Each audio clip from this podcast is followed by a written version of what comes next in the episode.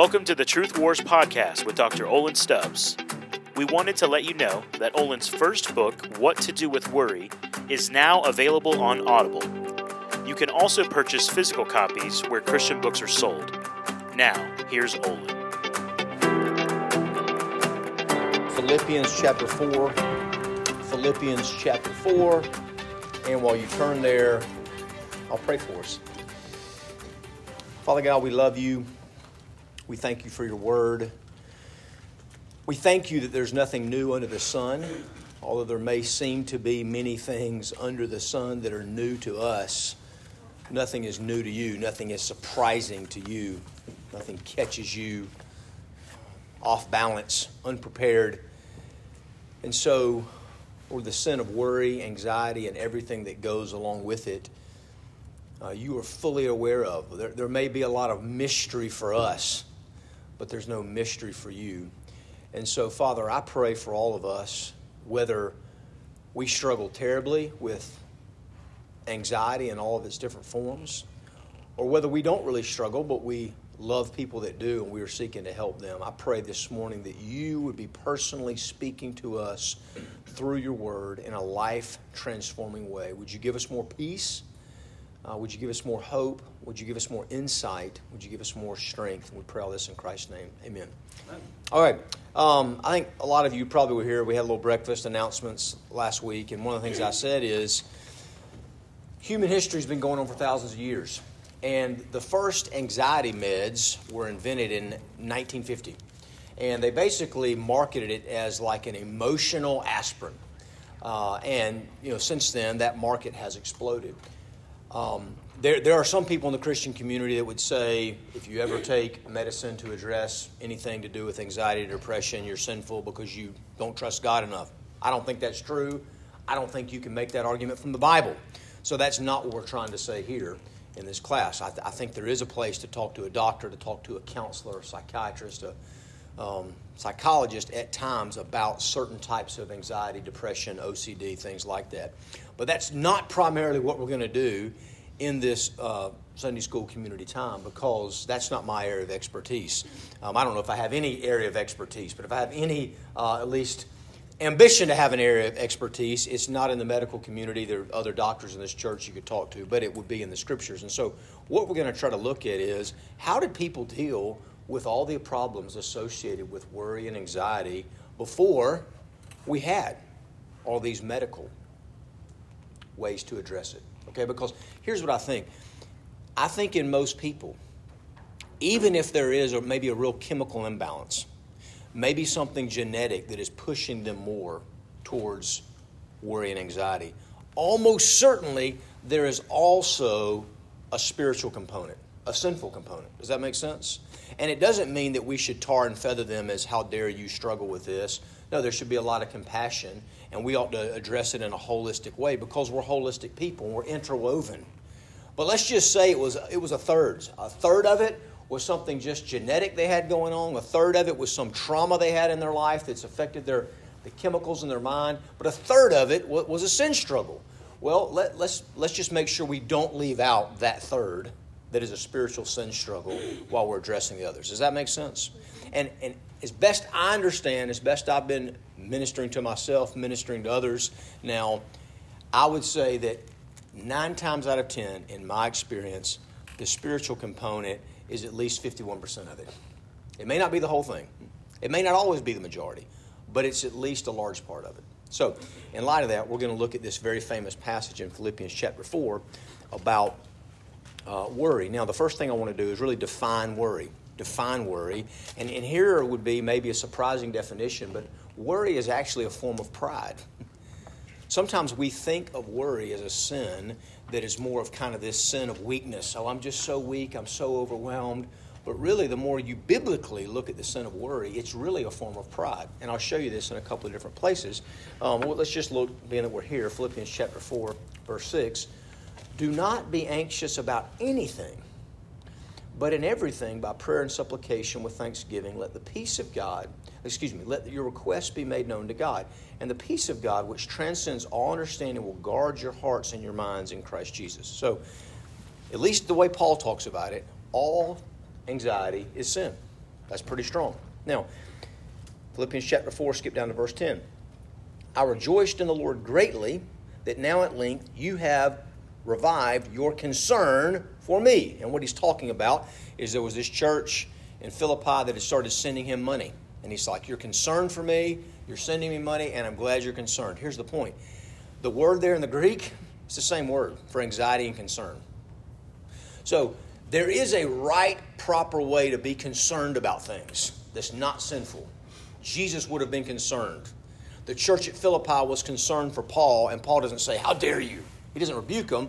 He praises them. He's like, I'm so glad you guys are concerned about me. It's a good thing.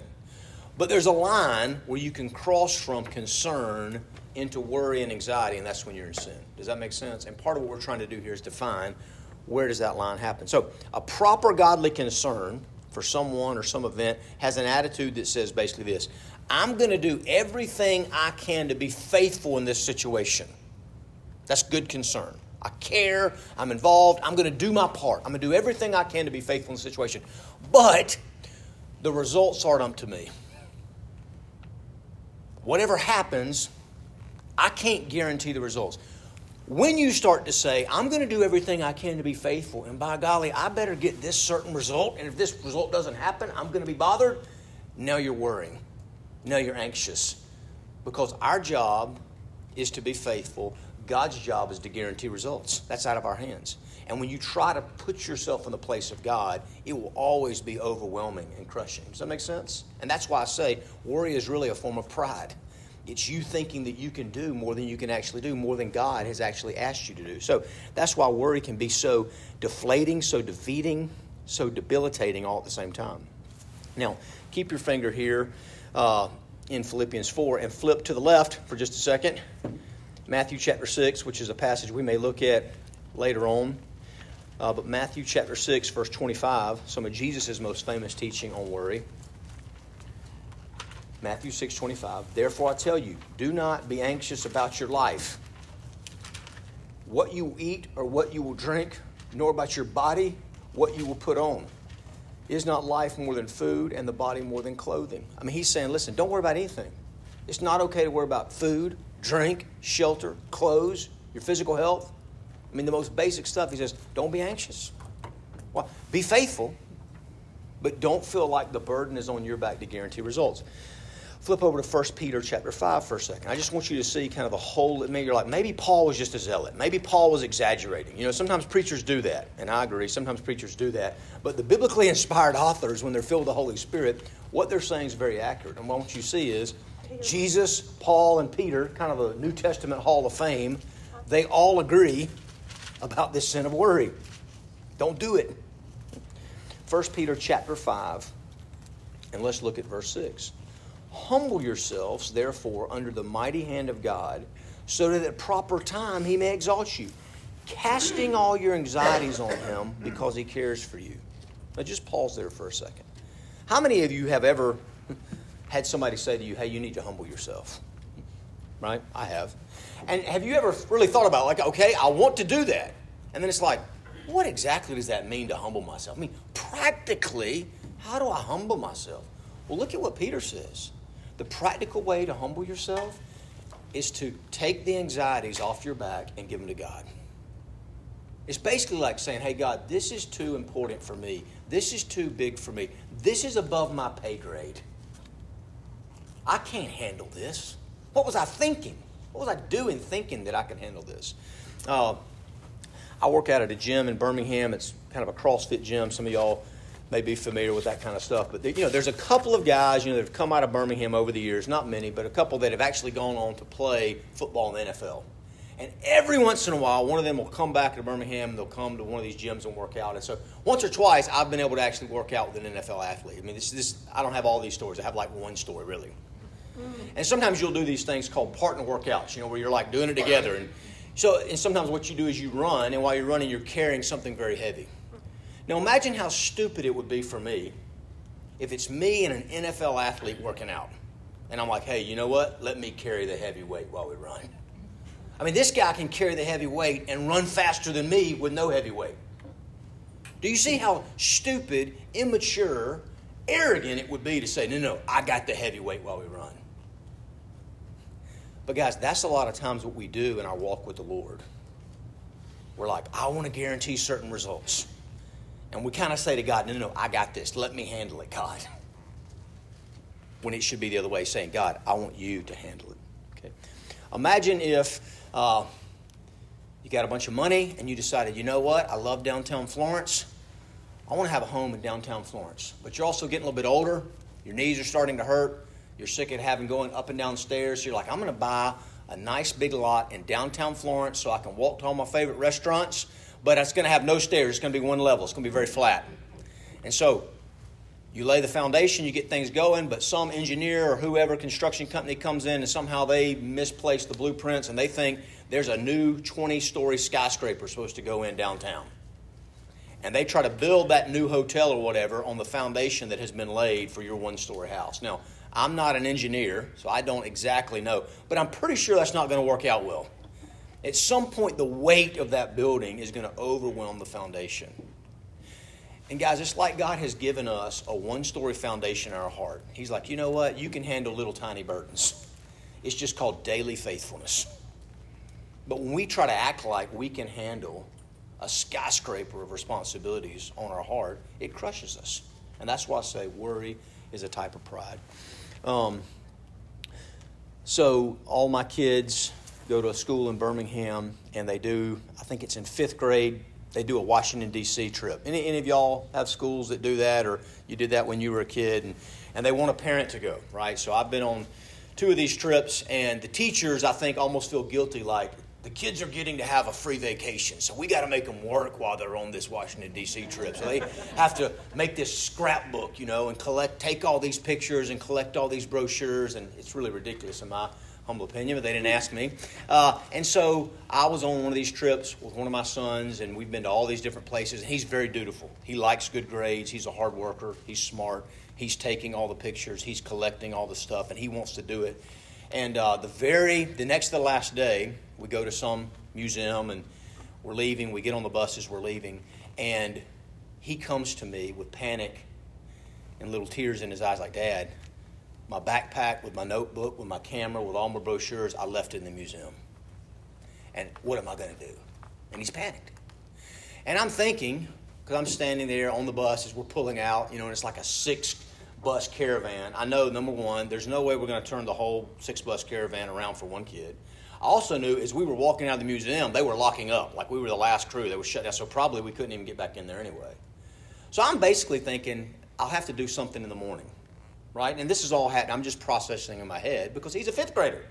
So I say, hey, buddy, don't worry about it. I'll, I'll figure it out. Well, my calm, cool demeanor didn't give him a sense of confidence it made him panic all the more because he assumed dad doesn't care. Dad doesn't get how big of a deal this is. This is important to me. It's not important to dad. So he started to get louder, more panicked, more tears. Make sense? Mm-hmm. Okay. He was trying to take that burden on his back, and it wasn't working well. Now, what I had to do is I had to get down on my knees on the bus, look him at eyeball and eyeball, and explain to him here's the facts. But here's what I also know I can wake up early, I can get an Uber if I have to, I'll come back over here in the morning.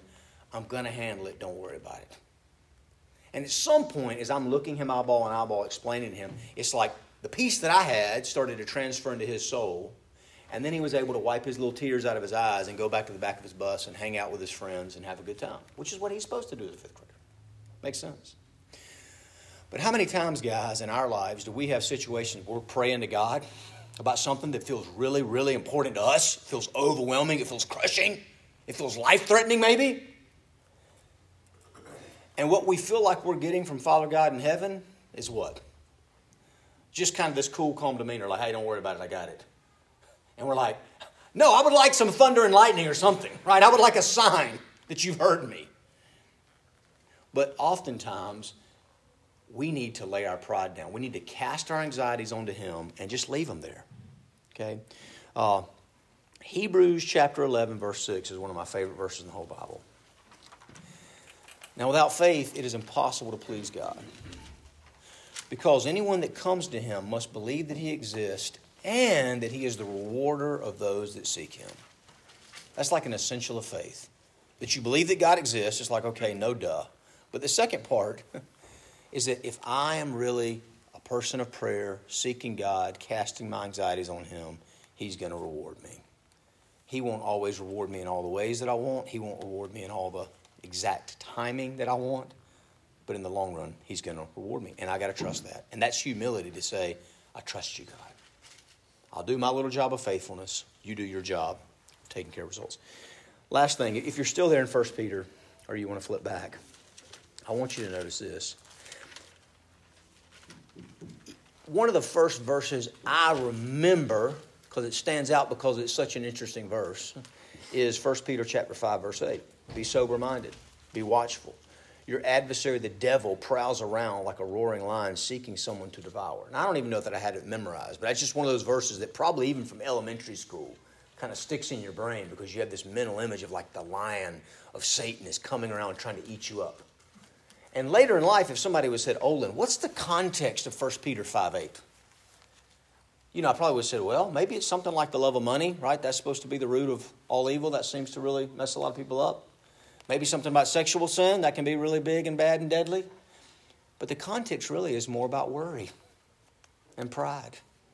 Can be the jaws of Satan where he will chew you up and spit you out if you let him. So don't go there. So define worry, it's, pride. But how do we defeat worry? Okay? It's prayer. So, you know, there are some sins in our life that there are a lot of practical steps that you could take to kill pretty quickly.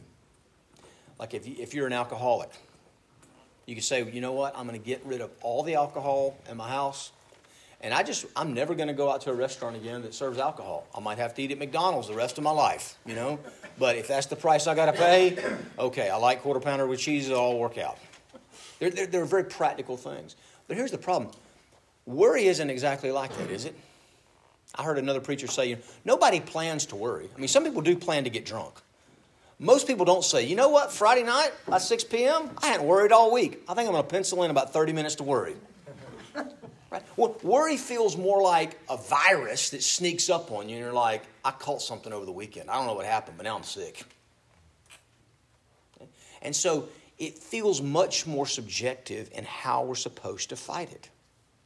But, but the answer is it's our prayer life. Now, uh, flip back to Psalm chapter 3 for just a minute.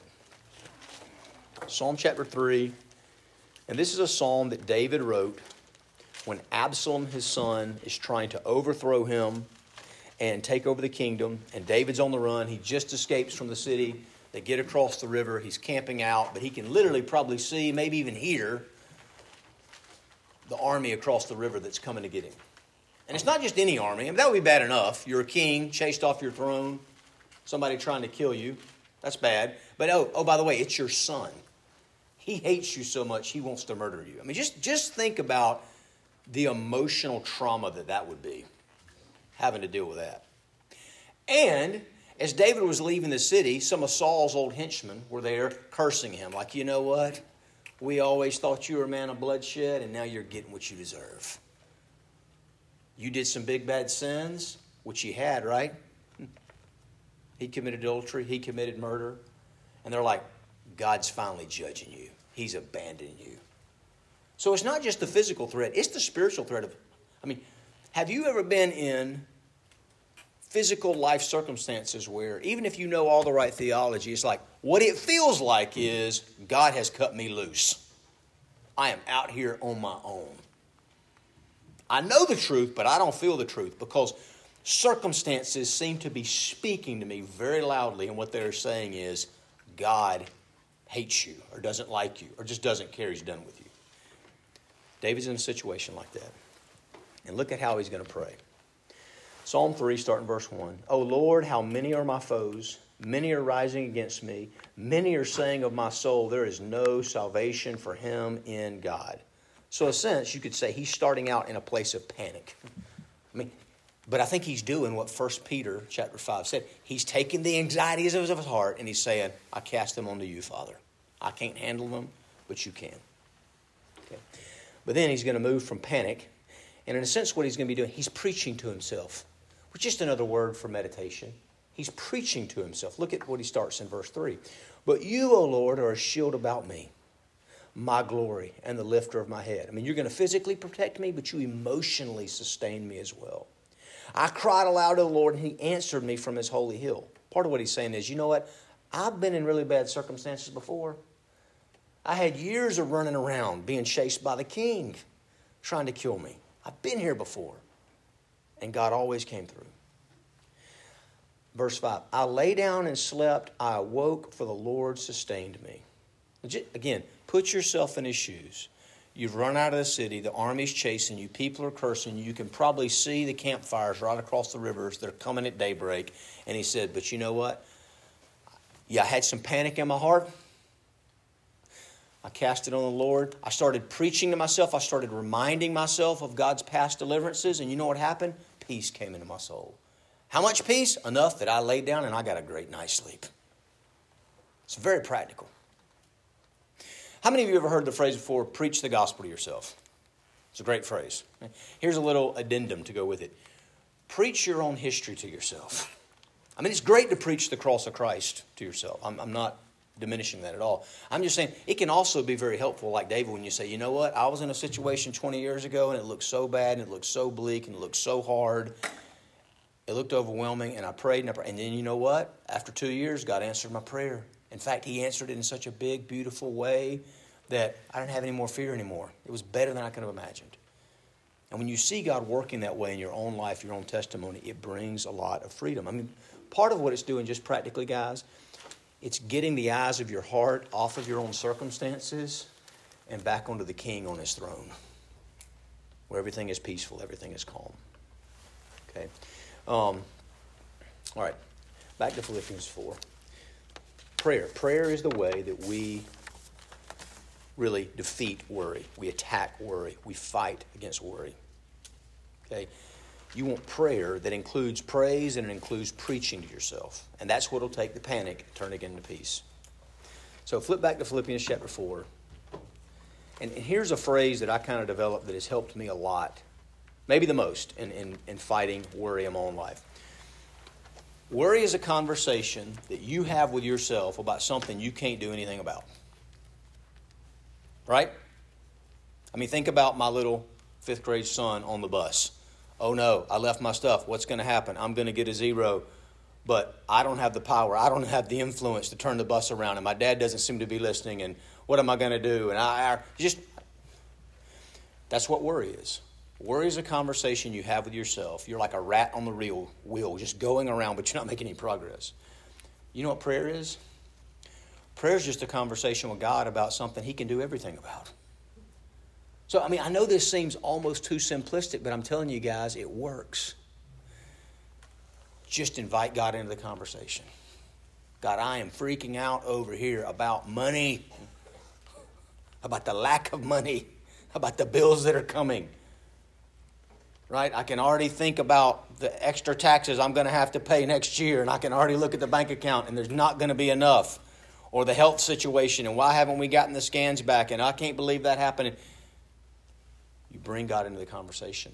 You quit trying to solve it yourself. Okay, in some sense, my son, he brought me into the conversation. I had to kind of force myself a little bit into the conversation. But you bring God in, and the peace will come. Cast your worries onto Him. Look back, Philippians 4 6. Do not be anxious about anything, but in everything. So, nature hates a vacuum. Do you remember the parable that Jesus told? It's a really weird parable. He said, I mean, basically, this is the layman's version, but he said, if you have a demon and you cast the demon out, and then you get your heart all fixed up, you kind of sweep it and clean it, but you don't put anything else in your heart, you know what's going to happen? The demon's going to come back and bring seven of his best friends.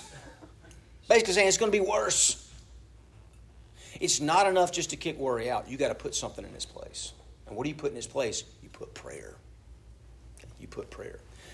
Do not be anxious about anything, but in everything. So listen, guys, nothing is too small. A kid's backpack on the fifth grade trip, and nothing is too big. The salvation of a loved one. But in everything, by prayer and supplication, with thanksgiving. So stay in a place of thanks. I trust you. You're good. You've done a lot of good stuff in the past. I'm praising you for that. Let your requests be made known to God. You just, and listen, back at 1 Peter chapter 5, you don't have to go back there, but where it says casting your anxieties on him, the only other place in the New Testament that word is used in exactly the same way was when Jesus was going to ride in on the donkey in the triumphal entry, and they, they took their cloaks off and they cast them onto the donkey. And I just love that mental image. It's like the Prince of Peace is riding by. Take the anxieties off your back like a coat and just throw it onto his donkey and let him ride away.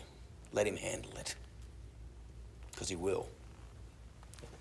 Now, it doesn't always happen that easy. I understand. So, pride, prayer, and then what do you do to displace worry? Is peace. Really, you, you pray, you persevere in prayer until peace really starts to come. There has to be patience, there has to be perseverance. Go back to uh, 1 Peter chapter 5 again.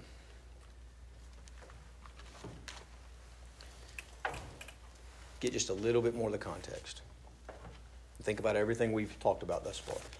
Humble yourselves, therefore, under the mighty hand of God, so that at the proper time he may exalt you. And just pause there. How many of our struggles with God are really about timing?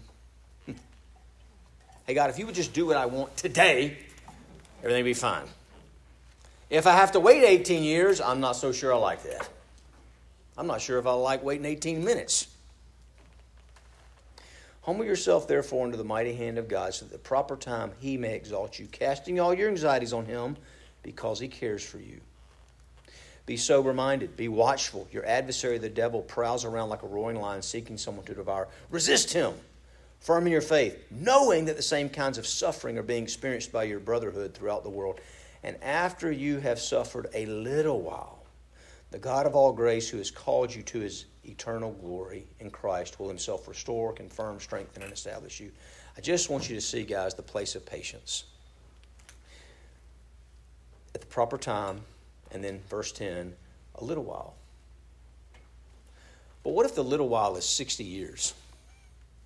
I mean, what if there's something going on in my life that God says, hey, Olin, you're going to struggle with that to the day you die. And oh, by the way, I'm going to let you live a long time. Thanks for nothing, right? Except 60 years in light of eternity is nothing, right? I mean, it's a blink, it's a second. Christians have a great retirement plan that lasts for all eternity. And there will be no pain, no suffering, no worry, no anxiety, not even any temptation. That's part of the peace that we need to meditate on, that we bring into our heart. Back to Philippians chapter 4. Guys, if Philippians chapter 4, verse 6 is a command, don't be anxious. Philippians chapter 4, verse 7 is a promise and the peace of God, which surpasses all understanding, will guard your hearts and your minds in Christ Jesus. So, when you are really struggling with anxiety, one of the best things you can do is take Philippians chapter 4, verse 7 to God like a check that He signed and say, I want to cash this in. This is a promise. You told me if I prayed, the word would go away. That's a great way to pray. I mean, the best way to pray is when you take Scripture back to God. So let me give you a really personal example. Uh, I've been on staff with Campus Outreach almost 25 years now. Part of the way it works is you, you raise you raise your money for your support package and all that. And so there have been more than one years where it gets late in the year, December, and not enough money. And I feel like I'm, I'm a pretty hard worker. I'm a faithful guy. It's like I've made all the phone calls, I've sent the letters, emails, text, meetings, asked people, and it's just like the money is not coming in. And literally, it's like I, it starts to feel almost like a physical burden. You ever had a worry like this in your life where it's like I can almost feel a weight on my back? And you're trying to go to sleep, and the sleep's not coming because you're worried. Sometimes almost just sweating. Again, and it's like the rat is running on the wheel. What am I going to do? I've done everything. It's not happening. You know, our worst case scenario. Sir. And I start praying. Now, I wish I could tell you all you have to do is pray for like two seconds. Just God help me. And it's just a magic trick. That has not been my experience. Oftentimes, I might have to lay there and pray for 30 minutes, an hour, maybe longer. But here's the thing, guys. If I will persevere in prayer and kind of say, hey, God, you told me. So here I am, coming. I'm cashing on this promise. You told me if I tried to resist Satan, if I tried to resist worry, and I persevered in prayer, that eventually peace would come. And guys, look at the promise again. And the peace of God, which surpasses all understanding. It doesn't always make sense, it's not always logical to us. Right? It's, it's not less than logical, it's, it's super logical. It's better than logic. It will guard your hearts and your minds in Christ Jesus. It's like God says, I'm going to appoint a bouncer outside of your heart named peace. And when the anxieties try to come, he just won't let them in. You persevere in praying that until it becomes your experience. And guys, I'm just telling you, eventually the peace will come like a flood and sleep will come. And there have been times, literally, in this situation, it's happened more than once, where I wake up the next morning and my wife can tell because she could tell I was weighed down and I've been talking about it with her. And she's starting, you know, then, then my worry starts to become her worry, right? That's one of the beauties of marriage. So she's like wakes up and she can tell I'm in a much better mood. It's almost like I'm kind of singing and dancing around the kitchen. And she's like, What happened? Did we get a big check in the mail last night that I didn't know about? I'm like, No. She's like, Well, did you figure out some new plan? How? I was like, Nope. She's like, Why are you so happy then?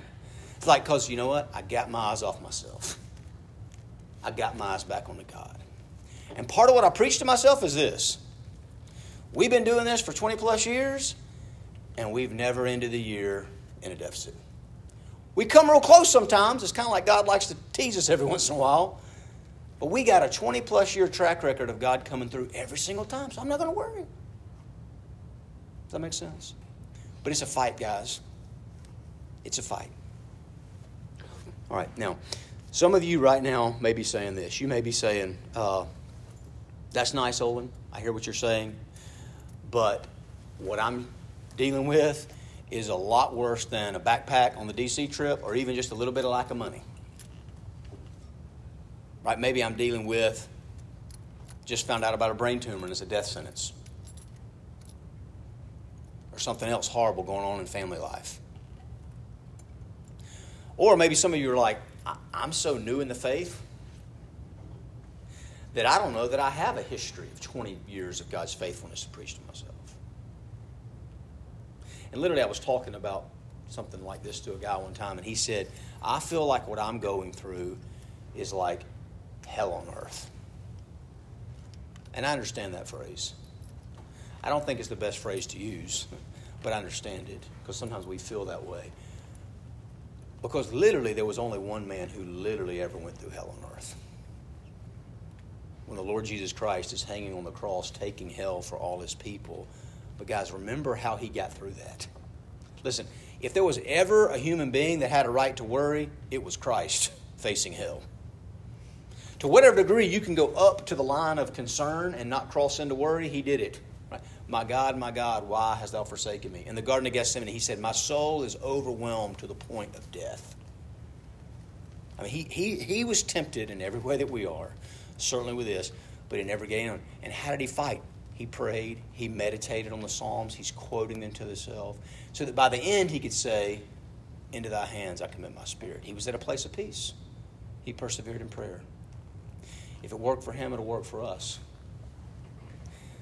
The Lord Jesus Christ is our great example. But so much more importantly, and so much more sweetly, He's our Savior, guys. Even when we blow it, even we feel like we're drowning in worry, we can look to Him. And if, if you're new in the faith and you're like, I don't have 20 years of God's faithfulness, the cross is part of your story if you're in Christ because you've been joined to Him. And you can just preach the cross to yourself, meditate on that, and that ought to bring a real sense of worry. Being put to death and the sense of peace rising. Again, not perfectly, but slowly, but surely, progressively in your hearts. Let me pray. Lord Jesus, Thank you for your example. Thank you much more for your salvation.